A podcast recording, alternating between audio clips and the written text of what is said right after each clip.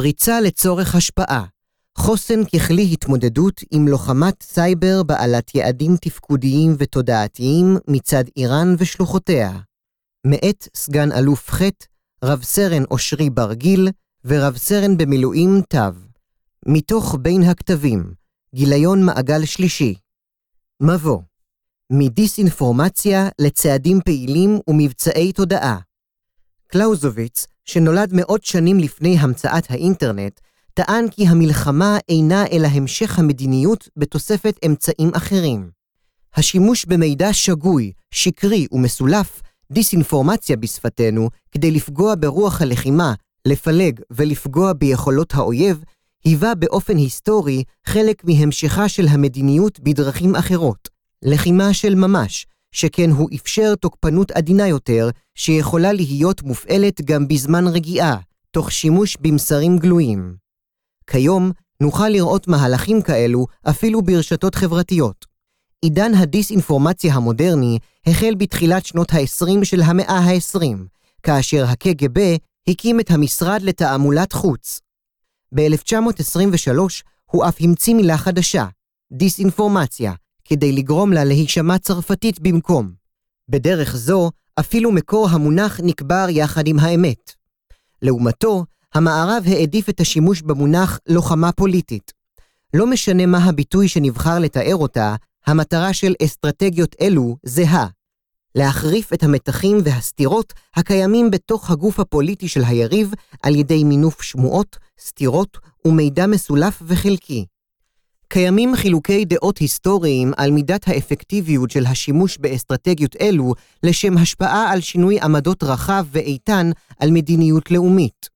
למרות חילוקי דעות אלה, קיימת תמימות דעים כי השימוש הנרחב בדיסאינפורמציה לטובת מבצעי תודעה הואץ בשנים האחרונות בעקבות התרחבות השימוש במידע וברשת.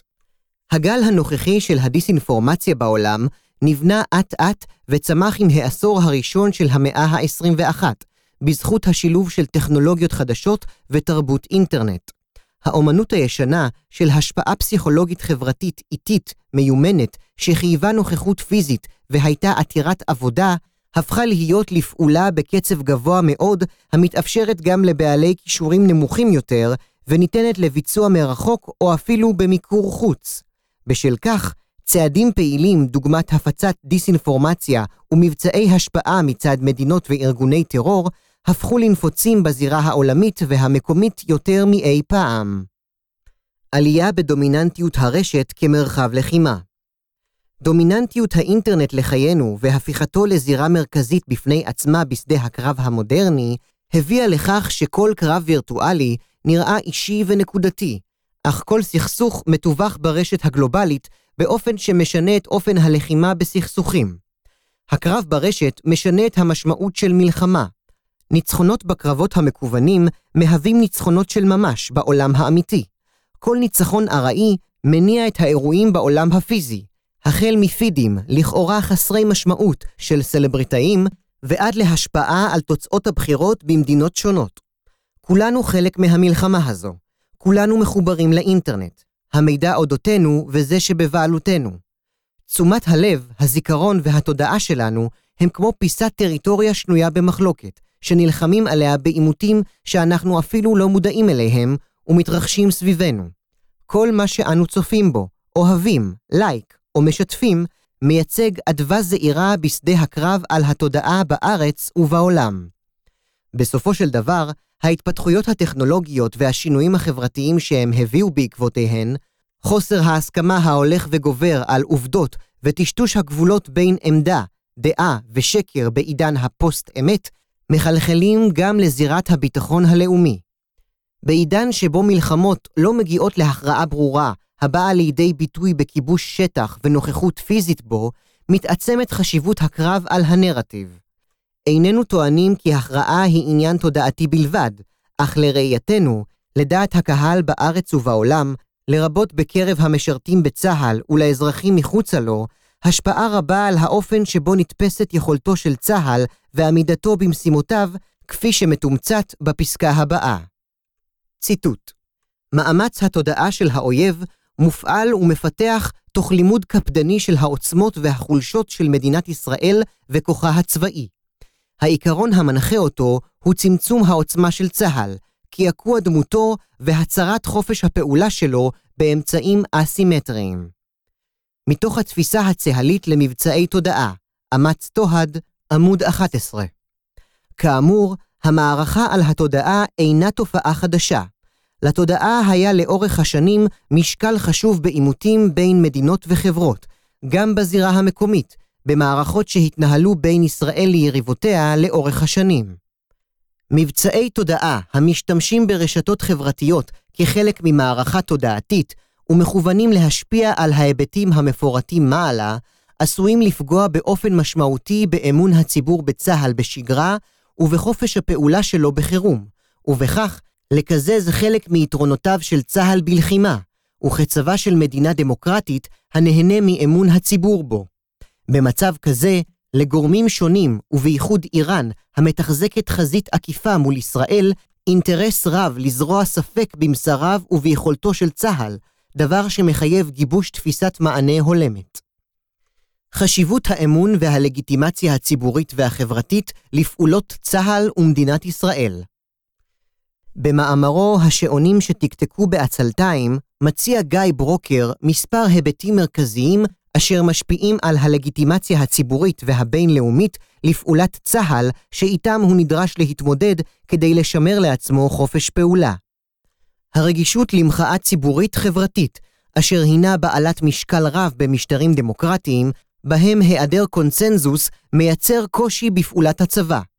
כך למשל, המחאה הציבורית במהלך מלחמת לבנון הראשונה היוותה גורם מרכזי בניהולה. הרגישות לנפגעים בלחימה ובעורף, אשר מוכרת בספרות הצבאית כאחת ממחולליה של מגמת קיצור משך המלחמה בקרב צבאות מערביים, והשפיע גם על אופן ניהול המערכות בישראל, לרבות במבצע עמוד ענן ובמלחמת לבנון השנייה, כאשר תחושת הפגיעות של העורף תרמה משמעותית ללחץ לסיים את המלחמה. תפיסת ההישג תפיסת הציבור ומשרתי צה"ל את ההישג הצבאי למול המטרות שמוגדרות ללחימה, משפיע על הלגיטימציה שמעניקה החברה הישראלית לפעילות הצבאית. ההיבט ההומניטרי-מוסרי של פעולת צה"ל שייך הן לחזית הבינלאומית והן לזו הפנים-ישראלית. החברה הישראלית רואה בצה"ל צבא מוסרי, ופגיעה בתפיסה זו עשויה לפגוע בחופש הפעולה שלו. לגיטימציה בינלאומית כחלק מתהליכי הגלובליזציה העולמיים העוברים גם על ישראל, הזירה הבינלאומית היא בעלת משקל הולך וגובר בניהול הלחימה.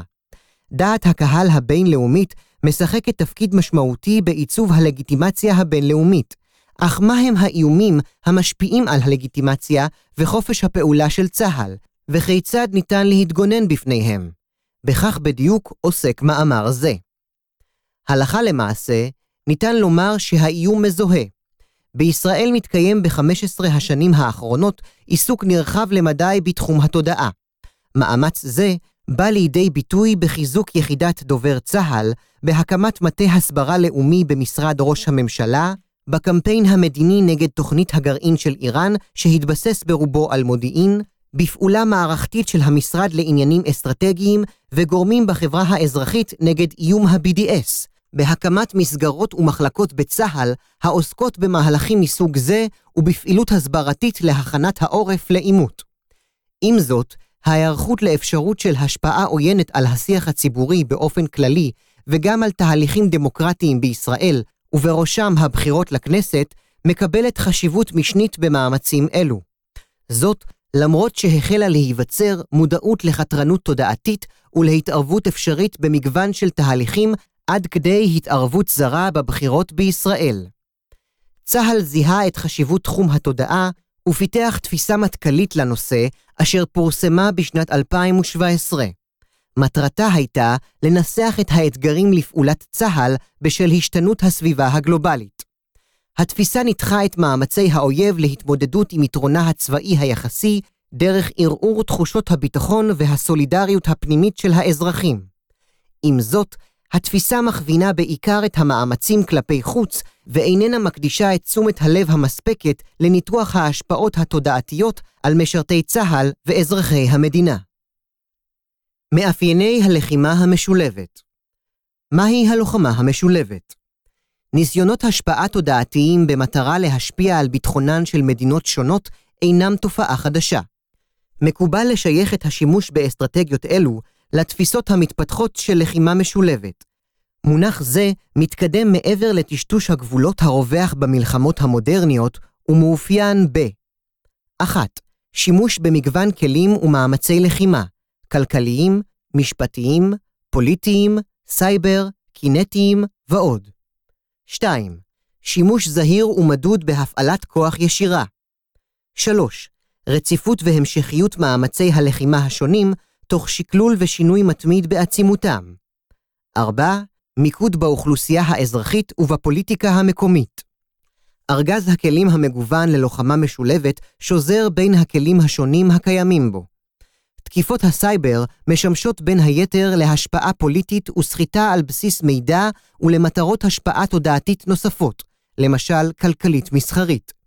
לעתים אף נעשה שימוש בנציגים עקיפים בעלי אינטרסים משותפים. טרור הוא תיאטרון, הכריז אנליסט תאגיד ראנד בריאן ג'נקינס בדוח מ-1974, שהיה לאחד המחקרים המשמעותיים של תופעת הטרור. ציטוט: אם תצליח למקד מספיק תשומת לב, זה לא משנה כמה חלש או חזק אתה באמת. אתה יכול לכופף אוכלוסיות למען דעתך ולהוביל את היריבים החזקים ביותר לכניעה. בשדה הקרב המשולב של סייבר ותודעה, צה"ל נלחם בצורה בלתי פוסקת כזרוע הגנה בסייבר, כמו גם על מנת לשמר את תחושת הביטחון, מעמדו והלגיטימיות הציבורית לפעולה צבאית בישראל. מלחמה זו מאותגרת על ידי השילוב בין הלוחמה המשולבת, שמפעילים שחקנים שונים נגד ישראל מחד, וגדילה בשטח הפגיע שלה, במשתמשי הדיגיטל והרשתות החברתיות מאידך. אך מה הם האיומים במימד הסייבר, נגדם צה"ל נלחם ועל מה הוא מגן? בעוד ההגנה על תשתיות מידע, רשתות וארגונים מפני מתקפות סייבר היא אתגר שניתן לתחום במידת מה, הקרב על התודעה מורכב יותר מכיוון שהוא מתנהל בכלל המרחב המקוון על שלל משתתפיו, ולא כלפי יעדים או ארגונים ספציפיים, ולעיתים אף מתנהל במרחב האדום והכחול, זירת היריב והזירה הלאומית בהתאמה, במקביל ובערבוביה. ככל שהתשתיות הדיגיטליות של מדינה מתוחכמות יותר ומעניקות לה יתרון גדול יותר, כך המדינה פגיעה יותר לקיזוז יתרון זה על ידי מתקפת סייבר בעלת יעדים תפקודיים.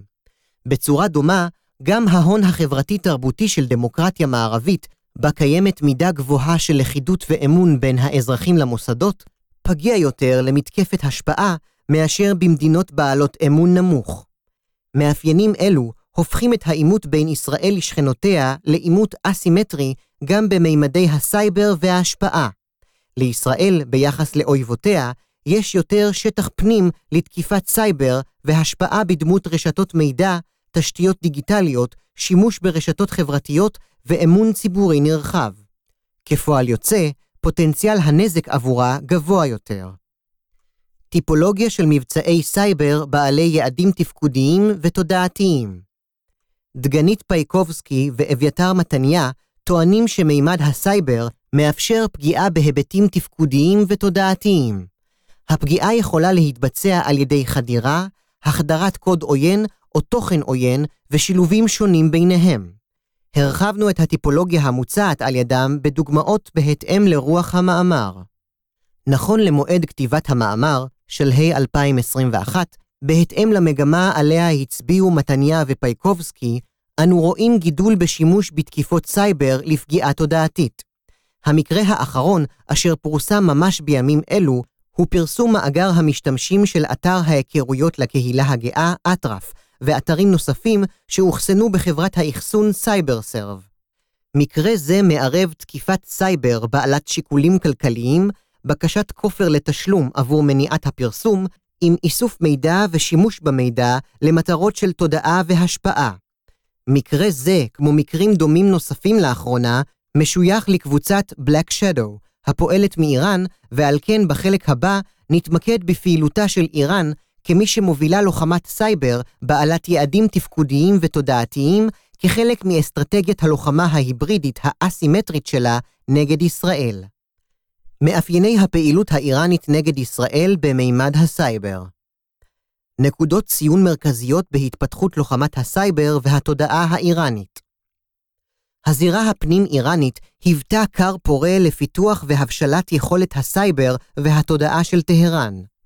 עוד בתקופת השאה, בשנים 1977 עד 1979, במהלך גלותו של חומייני בצרפת, יועציו הקרובים סייעו לו לעצב תדמית ומסרים למספר קהלי יעד. הציבור האיראני במולדת ומחוצה לה, העולם המוסלמי והמערב. באיראן עצמה, לצד הפצת קלטות טייפ ועליהן נאומיו של חומייני, תומכיו הפיצו fake news, דוגמת האשמת משטר השאה בשרפה שפרצה בבית קולנוע באבדאן והביאה למותם של קרוב ל-400 איש. לאחר השלמת המהפכה האסלאמית בפברואר 1979, הפכו הגורמים הנאמנים למשטר, ובראשם משרד המודיעין ומשמרות המהפכה, למתווכי המידע החדשים העומדים מאחורי כלי תקשורת מרכזיים ומעצבים את מסריהם. במהלך השנים, כחלק מהמעקב המתמיד שמנהל שלטון האייתולות אחר אזרחיו מראשית דרכו, פותחו כלי טכנולוגיה וסייבר שנועדו להתמודד עם השינוי בדפוסי התקשורת והמחאה. כבר בראשית שנות האלפיים זוהו מספר קבוצות האקרים איראניות אשר עסקו בעיקר בהשחתת אתרי אינטרנט בהיקף גדל והולך, תוך פרסום מסרים פרו-איראניים ואנטי-מערביים. התוצאות השנויות במחלוקת של הבחירות לנשיאות איראן בשנת 2009, שהובילו להתעוררות תנועת מחאה אזרחית שנודעה בשם התנועה הירוקה, והונעה על ידי פעילים באיראן ומחוצה לה, אשר השתמשו במדיה החברתית לצורך ניהול המאבק, חיזקה את ההבנה האיראנית בדבר הצורך לשלוט בתודעה. בהמשך לכך, כחלק מהמענה למחאה, משמרות המהפכה הקימו קבוצות האקרים אשר פעלו נגד אתרי חדשות של האופוזיציה ונגד אזרחים, לרבות זיהוי והפללה של האקרים שתמכו בתנועה הירוקה והשחיתו אתרי אינטרנט של המשטר האיראני. הבשלת יכולות הסייבר האיראניות לימדה את השלטון בטהרן כי ההאקרים שסייעו בידיו להפלת אתרים סוררים למיניהם מונעים בעיקר ממניעים כספיים. בשל כך, איראן יצרה רשת של קבלני ביצוע, קבוצות האקרים אשר אינן מזוהות באופן רשמי עם טהרן, אך נתמכות על ידה.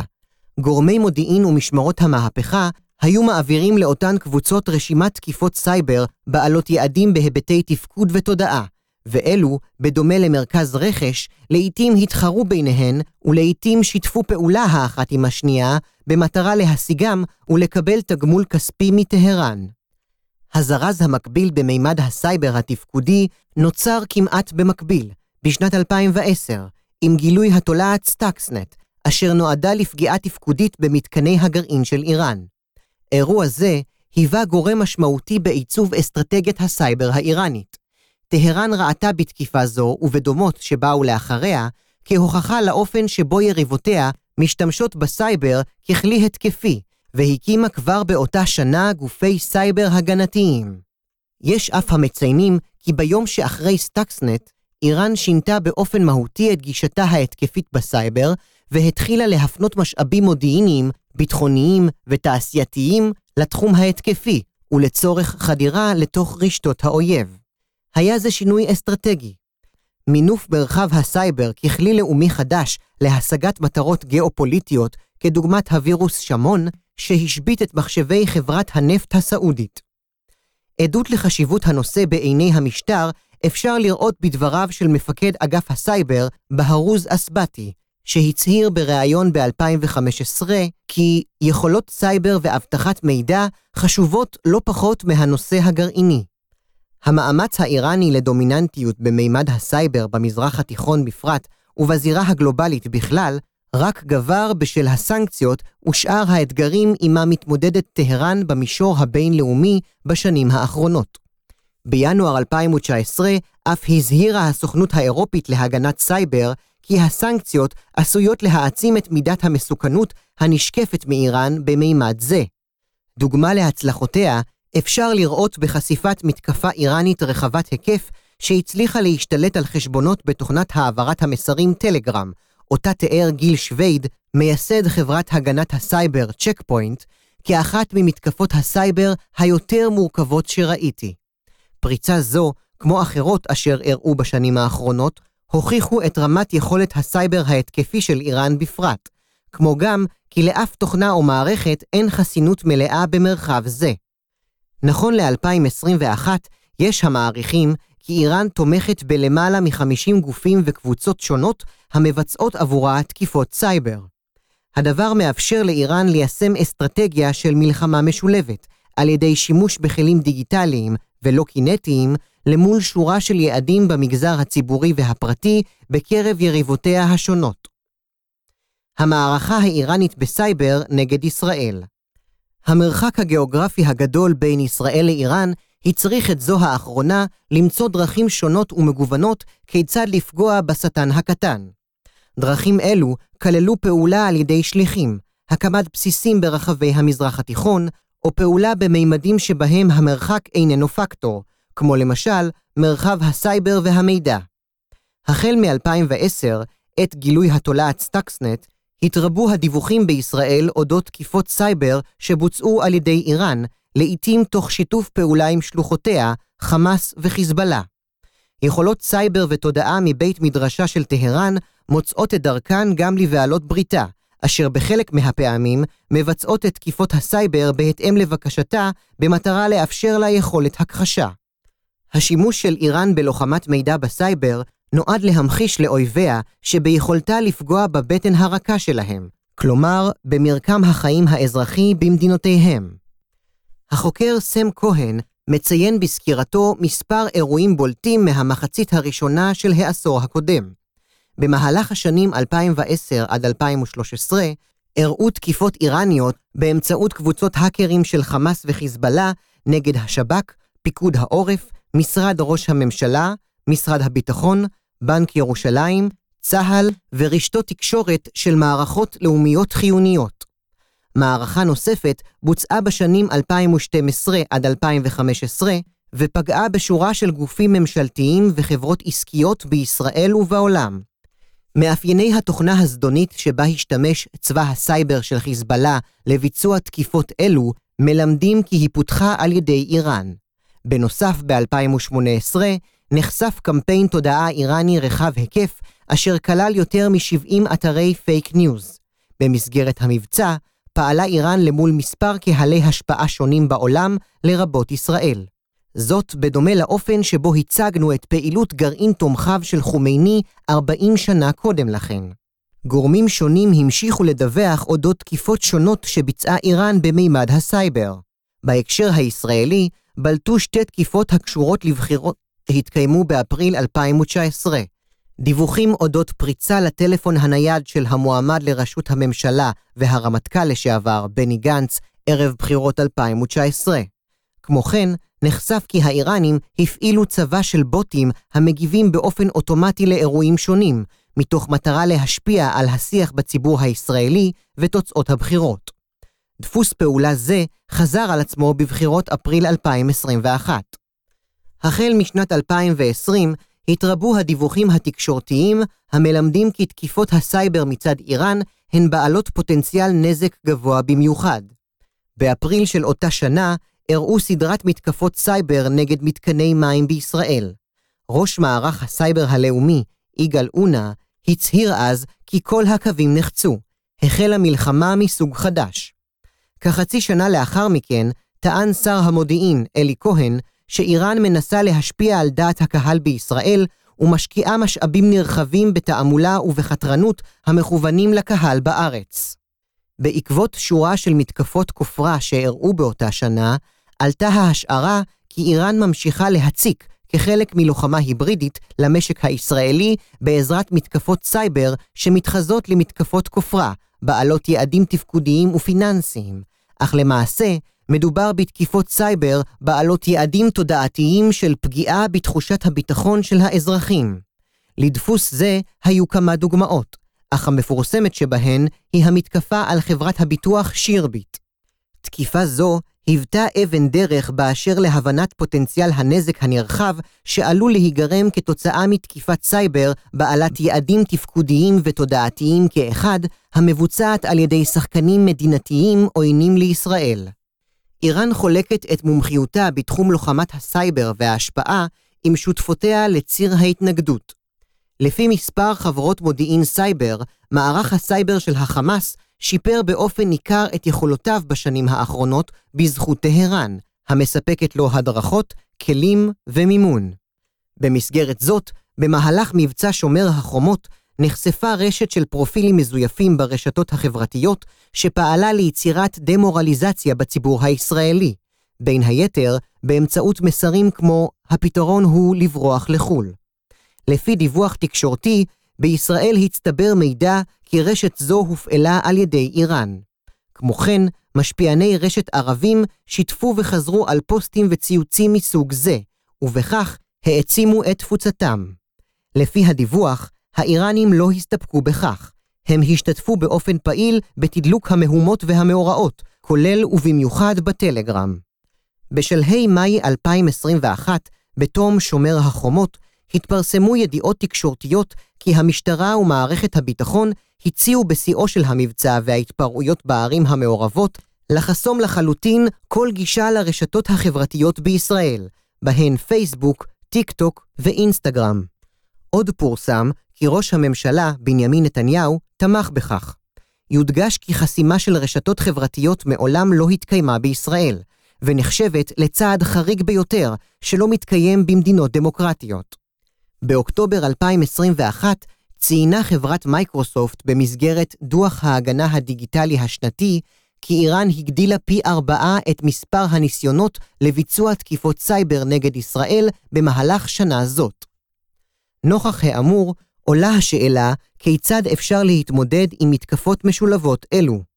נתחיל בהצגת תפיסה המציעה מודל ליצירת חוסן למבצעי סייבר בעלי יעדים תפקודיים ותודעתיים, ולאחר מכן נסקור דרכי התמודדות והמלצות נוספות. מודל מוצע ליצירת חוסן לתקיפות סייבר בעלי יעדים תפקודיים ותודעתיים. הילכו שניים יחדיו בלתי אם נועדו? בספרות העולמית בתחום קיימות המלצות רבות הנוגעות לדין הבינלאומי בהיבטי סייבר והפעלת השפעה זרה, ניסיונות לרגולציה רב-לאומית על הרשתות החברתיות, והמלצות חשובות נוספות ורחבות שידרש זמן רב למימושן. בחרנו להביא בפרק זה המלצות ישימות הכרוכות בכאן, ישראל, צה"ל, ועכשיו, ניתנות למימוש בעתיד הקרוב, מתוך הבנה כי נוכח ההישענות הרבה של מדינת ישראל בתחומי החיים השונים, התפקודיים והתודעתיים, על מערכות ורשתות דיגיטליות, מדובר באיום משמעותי המתדפק על דלתנו, ואין לנו את הפריבילגיה להמתין לפתרונות גלובליים וארוכי טווח בהתמודדות איתו. כפי שראינו מעלה, בעידן של מלחמות היברידיות, מבצעי סייבר בעלי יעדים תפקודיים ותודעתיים שלובים זה בזה מתוך מטרה להעצים את הישגי האויב באמצעות המידע שחשף. מתוך כך, אנו מאמינים כי לטובת יצירת חוסן להתמודדות עם שתי התכליות של מבצעי הסייבר, המענה צריך להיות הוליסטי. בספרות קיימות הגדרות רבות למונח חוסן. לטובת עבודה זו בחרנו את הגדרתם של פדן ואלרן. ציטוט החוסן מבטא את היכולת של מערכת מאוימת להכיל בגמישות את ההפרעה הנכפית עליה ואת הנסיגה התפקודית הבלתי נמנעת הבאה בעקבותיה, להתאושש ממנה במהירות ולחזור לתפקוד מערכתי מלא או אף משופר. כדי לפתח חוסן לאיומים במימד זה, המלצתנו המרכזית היא אימוץ גישה פרו-אקטיבית המושאלת מתפיסת החוסן למתקפות סייבר ולהרחיב אותה גם לפעילויות מבצעי תודעה. בדומה להגדרת החוסן המערכתית, חוסן סייבר מוגדר כיכולת לצפות, להתמודד, להתאים ולהתאושש מתנאים מקשים, לחצים, תקיפות או פגיעה במערכות המשתמשות או מתאפשרות באמצעות משאבי סייבר. הדבר נכון הן ליעדים תפקודיים של תקיפות סייבר והן ליעדים תודעתיים. חלק מרכזי במציאת דרכי ההתמודדות מתחיל באפיון של הנפגעים מפעולות אלו. אף על פי שהצגנו קודם לכן שהן עשויות להגביל את מרחב הפעולה והלגיטימציה, צה"ל אינו נפגע ישיר של פעילויות אלו, אלא עקיף בלבד. לכן, קיימת גישה שסבורה כי נכון לתת למערך הלאומי לטפל באירועים הללו, מתוך ראייה לאומית רחבה יותר. כך למשל, לא נכון שצה"ל יפנה ישירות לציבור בתוכניות של חינוך והסברה לפיתוח מיומנויות מידע ביקורתיות. בעוד כי ברורים לנו היתרונות של גישה זו ושיתוף הזרועות עם מערך הסייבר הלאומי, אנו מציעים כי בייחוד בתוכו פנימה, על צה"ל לקחת יוזמה אקטיבית יותר בגיבוש תפיסה ובביצוע של המלצות קונקרטיות יותר לשמירה על החוסן האישי והארגוני. התפיסה שאנו מציעים במאמר זה מבוססת על תפיסת חוסן הסייבר של מכון התקינה האמריקאי, וכוללת שלושה נדבכים מרכזיים הכרוכים זה בזה בצורה מעגלית. הכנה, הכלה והתאמה. כדי לתת מענה לאתגרים הכרוכים במענה למבצעי תודעה והשפעה, ביצענו התאמות משמעותיות לתפיסה. בין היתר, איחוד שלבי ההכלה וההתאוששות לשלב אחד, מסיבות שאותן נפרט בהמשך. בחלק זה נציג את יישום תפיסת החוסן בסייבר עם התאמות ודגשים שיאפשרו ליישום והתמודדות עם מבצעי תודעה, ולאחר מכן המלצות קונקרטיות הנגזרות ממנה. כיצד מתכוננים למתקפת סייבר? שלב ראשון, הכנה. דע מול מי אתה עומד, איסוף מודיעין ייעודי. במטרה להבין ככל שניתן את תמונת המצב של היריב בהיבטי יכולות, נדרש להקצות יכולות איסוף.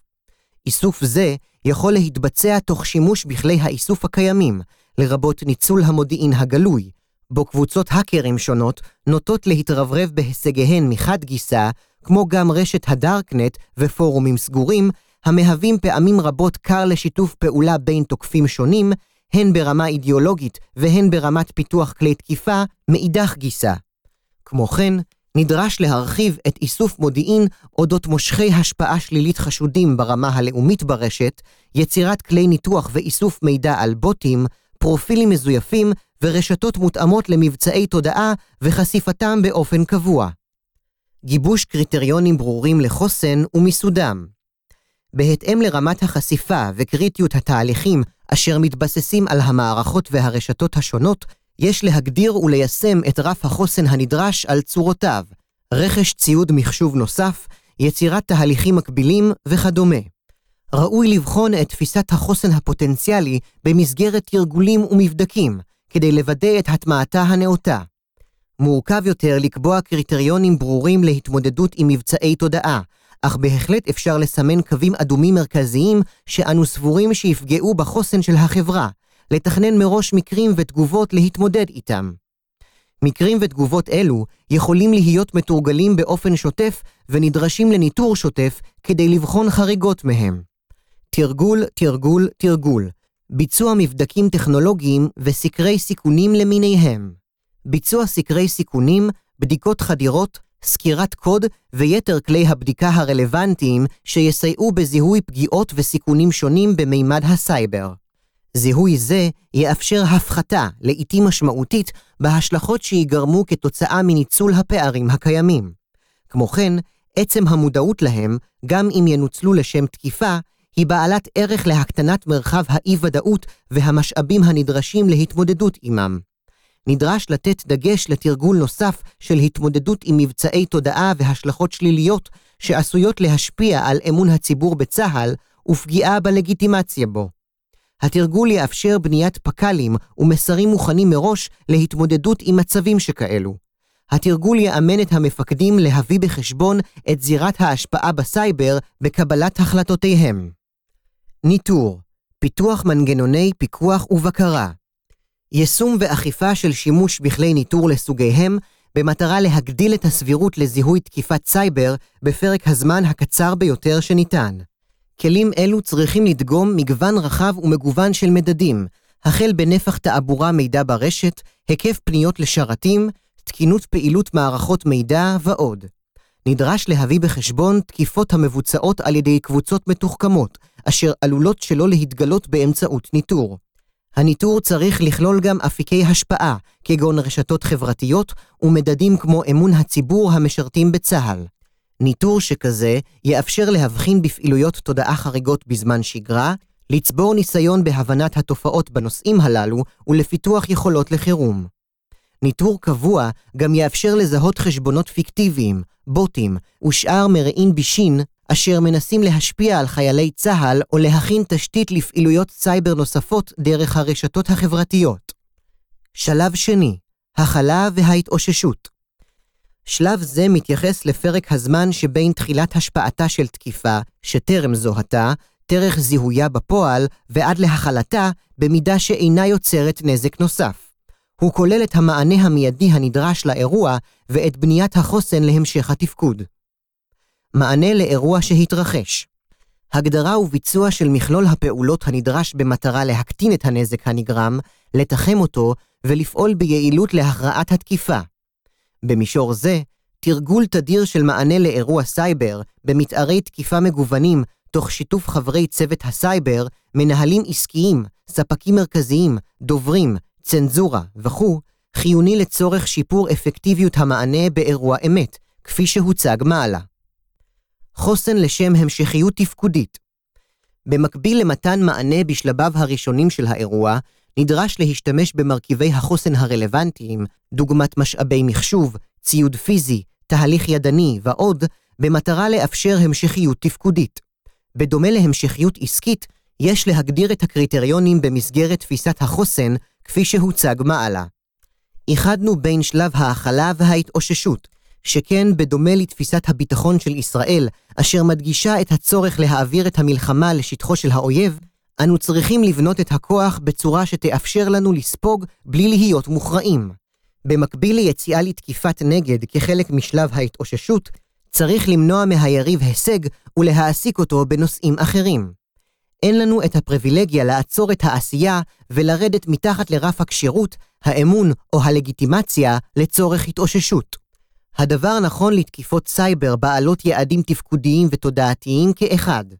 בעת אירוע משמעותי אשר יפגע באמון ובלגיטימציה של צה"ל, צריך יהיה לזהות היטב את המוקדים לנזק ולפעול ביעילות כדי לתחם אותם למקורות או למוקדים ספציפיים, ולאחר מכן, לטובת הגדלת החוסן, נדרש יהיה לחשוף אותם ולהתמודד איתם לגופו של חשבון, פיקטיבי או אמיתי, ולגופו של עניין.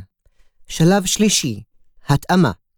במסגרת השלב, בהתאם להפקת הלקחים מהאירוע, מבוצעים השינויים וההתאמות הנדרשות בתהליכים ובמשאבים הטכנולוגיים, הפיזיים והאנושיים, מתוך רצון לצמצם את החשיפה לסיכון ולהקטין את ההשפעה בתקיפה הבאה.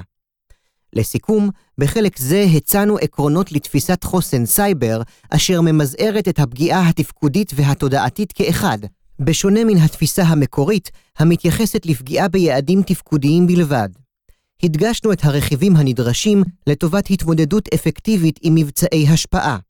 חשוב לציין כי בעוד שאפשר להפעיל חלקים ממנה כדי לעמוד ביעדי החוסן במימד זה, אנו סבורים כי ללא בנייה של תפיסה שלמה והוליסטית, השפעת חלקים אלו תהיה מוגבלת, ולא תצליח להתמודד עם הנזקים התודעתיים, ובראשם פגיעה בלגיטימציה, פגיעה באמון ובתחושת הביטחון, ויצירת אווירה ביקורתית כלפי פעילות צה"ל.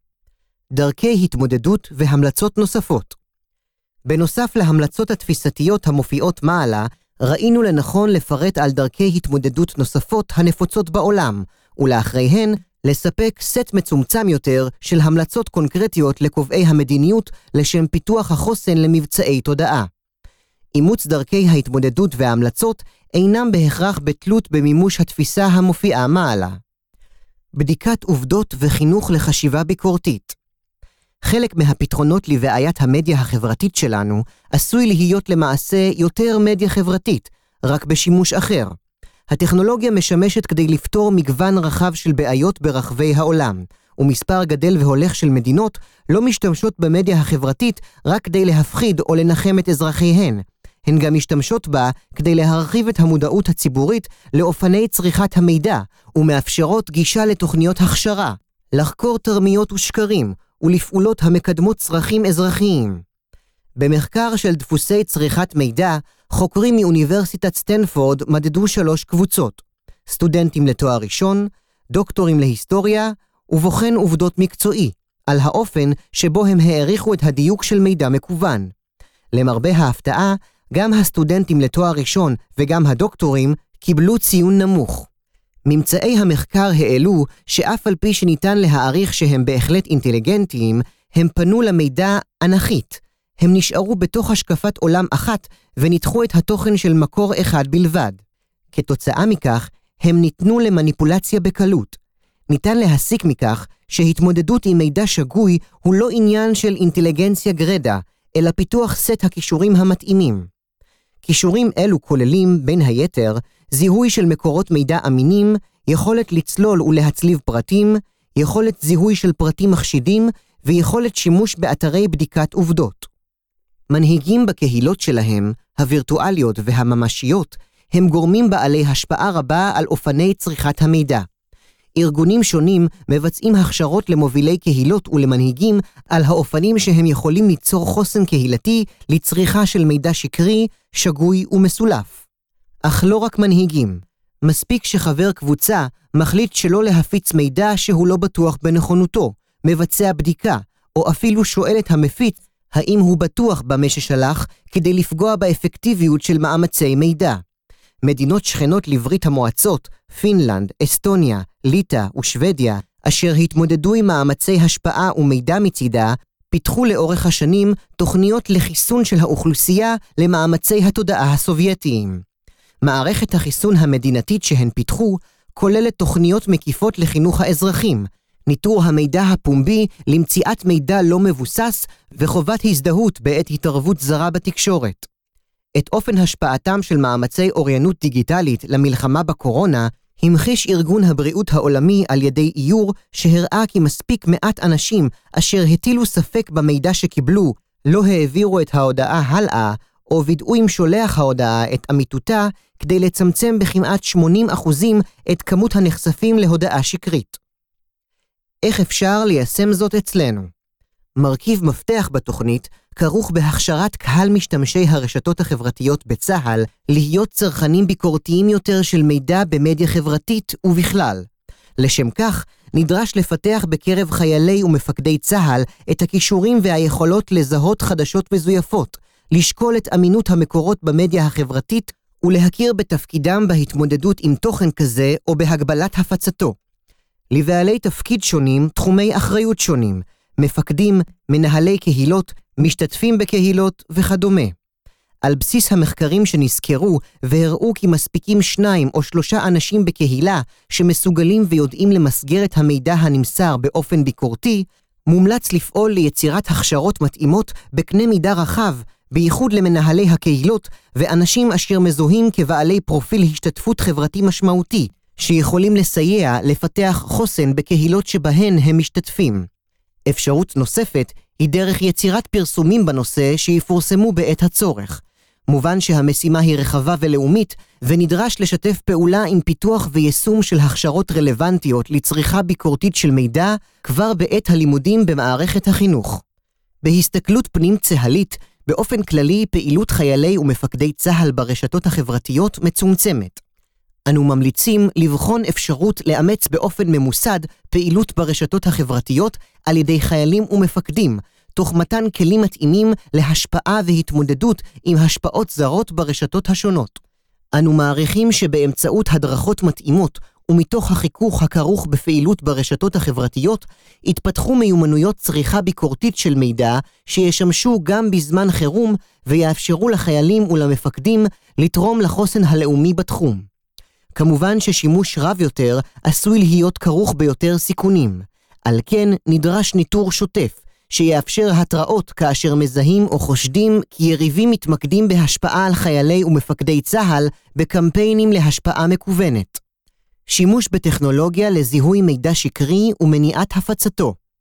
הדוגמה מעלה מציגה מה אנחנו כבני אדם יכולים לעשות לטובת המלחמה בדיסאינפורמציה, אך לא בהכרח צריך שותפים אנושיים למלחמה זו.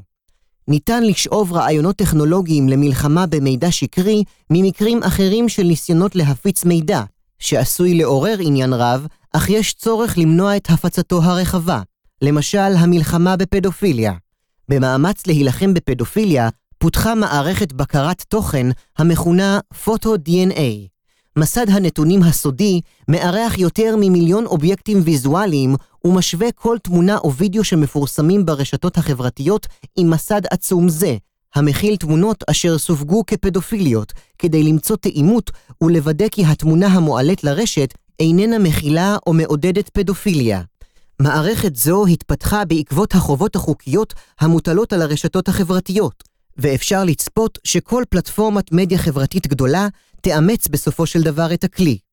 אם כך יקרה, הדבר יצמצם משמעותית מאוד את הפדופיליה ומקרי פורנוגרפיית ילדים ברשתות החברתיות. בעקבות הצלחתה של מערכת פוטו-DNA, הכריזה פייסבוק על מאמץ דומה למנוע מקרים של הפצת פורנו נקמה, תמונות שצולמו בעורמה או בלא רשות ומופצות ברשתות החברתיות כדי לנקום במצולמת. פייסבוק מאפשרת העלאה של התמונות והסרטונים אשר מהם המצולמת חוששת כדי ליצור טביעת אצבע דיגיטלית שתאפשר לרשת לזהות ולמנוע את הפצתם. באופן דומה, ייתכן ואפשר ליצור טביעת אצבע דיגיטלית לידיעות שקריות, ויזואליות או טקסטואליות המופצות ברשתות החברתיות, ובכך לנטר אותן ולמנוע הפצתן. טכנולוגיות שכאלו יכולות להוות כיפת ברזל להגנה מפני מבצעי תודעה. מכיוון שמדובר בבעיה גלובלית, קיימים מגוון של כלים להתמודדות עם הבעיות הללו, החל בתוספים לדפדפן שיודעים להתריע על מידע הנחשד כמזויף, אתרים הבודקים מידע חשוד על ידי קהילות מומחים, לרבות אתרים הבודקים את אמינות מקורות המידע עצמם. אתרי החדשות יכולים למנוע הצגה של מקורות החשודים כמזויפים. קיימים גם סוגים אחרים של פתרונות טכנולוגיים, הכוללים אפשרויות שונות לזיהוי ואחזור מידע. לאחרונה חוקרי מכון רנד האמריקאי הציגו יכולת מרשימה לזיהוי ידיעות שקריות תוך שימוש בבינה מלאכותית. על אף מורכבותם הטכנית, פתרונות אלו עשויים להיות יעילים במיוחד במדינה קטנה כמו ישראל, אשר רוב אוכלוסייתה משתמשת בשפה ייחודית. שיתוף הפעולה מצד פלטפורמות המדיה הוא משמעותי, ואנו ממליצים על בניית צוותי פעולה משותפים, במטרה לשפר את הכלים והמידע, אשר יאפשרו להילחם בצורה טובה יותר בתופעה זו. שיתוף הפעולה בין המדינות לפלטפורמות המדיה החברתית הצליח לאפשר התמודדות מוצלחת יחסית עם התוכן שהופץ על ידי ארגון דאעש, למשל. על אף המגמות העולמיות, השמות דגש רב על התמודדות עם מבצעי תודעה, הרשות הלאומית להגנת הסייבר, אשר לימים הפכה עם מטה הסייבר הלאומי למערך הסייבר, אותו אנו מכירים כיום, לא רואה בהתגוננות מפני מבצעי תודעה חלק ממשימותיה. כך אפשר ללמוד מתשובת ראש הרשות המופיעה במחקר שנערך על ידי מרכז המחקר והמידע של הכנסת. ציטוט: הרשות איננה אחראית לטיפול בתוכן המופץ במרחב הסייבר, וככל שמדובר בהפצת מידע כוזב לשם השפעה על הבחירות, השפעה על דעת הקהל ועל עמדות פוליטיות, אין הרשות עוסקת בכך. ישראל היא המדינה הדמוקרטית היחידה במערב שבה צנזורה מעוגנת במסגרת החוק עוד מימי המנדט הבריטי, 1933, פקודת העיתונות, 1945, תקנות הגנה לשעת חירום. כבר לפני למעלה מ-20 שנה היו אנשי תקשורת בישראל שזיהו את ההתפתחות הטכנולוגית כגורם בעל השפעה ניכרת על פעולת הצנזורה. העיתונאי גיא קוטב, במאמרו "סוף עידן הצנזורה", כותב כי הטכנולוגיות התקשורתיות החדשות הביאו לגסיסתו של מוסד זה, אשר ממשיך להתקיים רק הודות להיענות מצד אנשי התקשורת. האתגרים שמציב בפניה העידן הדיגיטלי, ובייחוד עליית התקשורת המקוונת, אשר עוקפת את המדיה המסורתית, דורשים ממנה לשנות את פניה. עם זאת, מיקומה ומעמדה הייחודי של הצנזורה בישראל וקשריה עם התקשורת הממוסדת יכולים לסייע לה לבצע את השינוי הנדרש לטובת בניית יכולות חדשות לניטור, סינון ובקרת התוכן והמידע למניעת נזק אפשרי. התאמה שכזו עשויה לאפשר לה להוות מרכז לתיאום וסנכרון המלחמה בפעילויות תודעה המופעלות על ידי מדינות זרות המנסות לערער את הביטחון והחוסן של מדינת ישראל.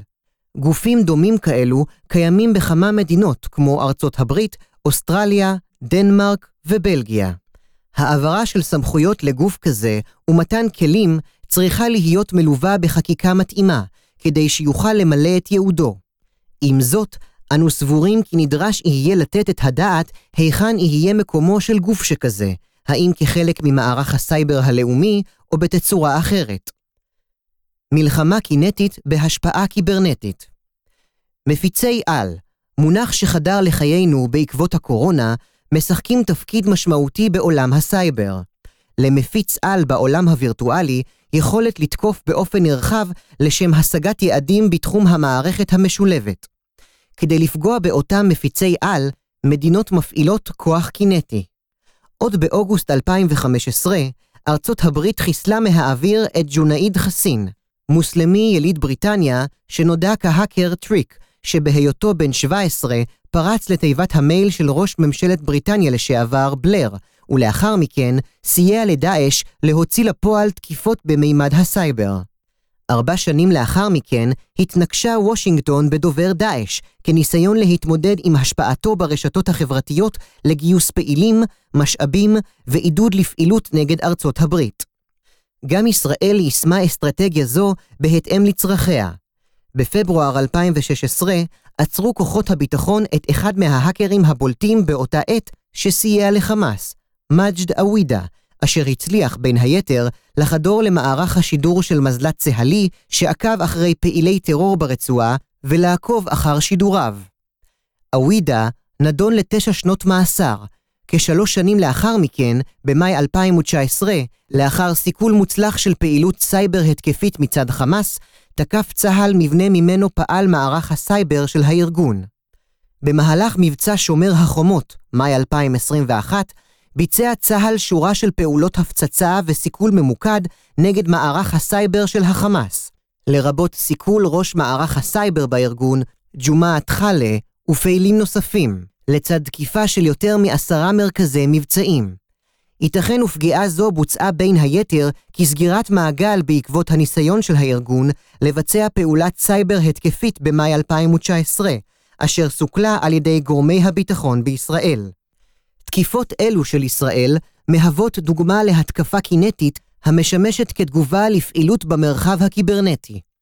אפשר לראות בה את צידה השני של הלוחמה המשולבת, כזו אשר מעתיקה את הלחימה למימד נוסף, קינטי, הן במטרה למנוע את פעילות הסייבר ההתקפי עצמה, והן כדי להעביר מסר לתוקפים ושולחיהם.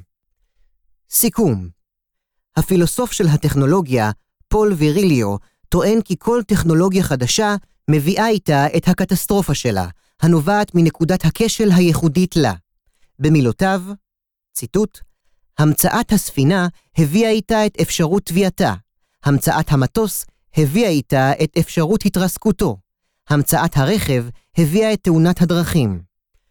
כל עוד מידע זורם דיגיטלית ובקצב מהיר יותר, כך קשה לסנן את המוץ מן התבן ולמנוע פגיעה של גורמים זרים בהיבטים תפקודיים ותודעתיים באמצעות מימד זה. ככל שתגדל ההסתמכות שלנו על המערכות הדיגיטליות לגווניהן, כך אנו חושפים את עצמנו לתאונות מסוג חדש, וצריכים להשקיע מאמץ בצמצום הסיכונים כדי ליהנות מהתועלות הדיגיטליות ללא חשש. כיום ניכר כי פעילות הלוחמה המשולבת במימד זה עולה. רף הכניסה לתחום וסט הכישורים הנדרש נמוך מן העבר, והולך ופוחת לאורך ציר הזמן, ואנו מסיקים שהאיום לדמוקרטיות המערביות, לרבות ישראל, הולך וגדל. הטרור הוא תיאטרון, כיום ההצגה הכי טובה בעיר או בכפר הגלובלי מבוססת על שימוש במימד הסייבר להשגת יעדים תודעתיים. כיום עצם הדיווח על פריצה, גם אם לא נעשתה, מייצר גלי נזק תודעתיים נרחבים, שיח ציבורי ער ותחושת פגיעה בביטחון הלאומי והאישי מבלי שנורתה ירייה אחת, וללא שהשתמשו ביכולות סייבר התקפיות מתקדמות. בעשור הקודם, וביתר שאת בימים אלה, המשטר באיראן אימץ ושכלל את השימוש בלוחמת סייבר משולבת, בעלת יעדים תפקודיים ותודעתיים, ככלי אסטרטגי לאומי. בשנתיים האחרונות ניכרת עלייה בהיקף תקיפות הסייבר האיראניות, בין שבוצעו באופן ישיר על ידה, או מי מקבלני הביצוע שלה, אשר זוהו על ידי גורמים שונים בקהילת הסייבר. הגידול בתחכום ובהיקף הנזק של תקיפות אלה רק מחדד את סימן השאלה באשר לאלו אשר טרם זוהו ומבוצעות נכון לכתיבת שורות אלה ממש, ומצריך מאיתנו תפיסת הגנה מתאימה למתקפות משולבות אלו. מכיוון שפגיעת סייבר במערכות הדיגיטליות היא שאלה של היכן ומתי, ולא של אם, אנו מציעים את תפיסת החוסן בסייבר שתאפשר לנו להתמודד ולא לקרוס. בדיוק לשם כך, נדרש מאיתנו לפתח את התפיסות והכלים הנדרשים להתמודדות עם מימד לחימה מאתגר זה בעת הנוכחית.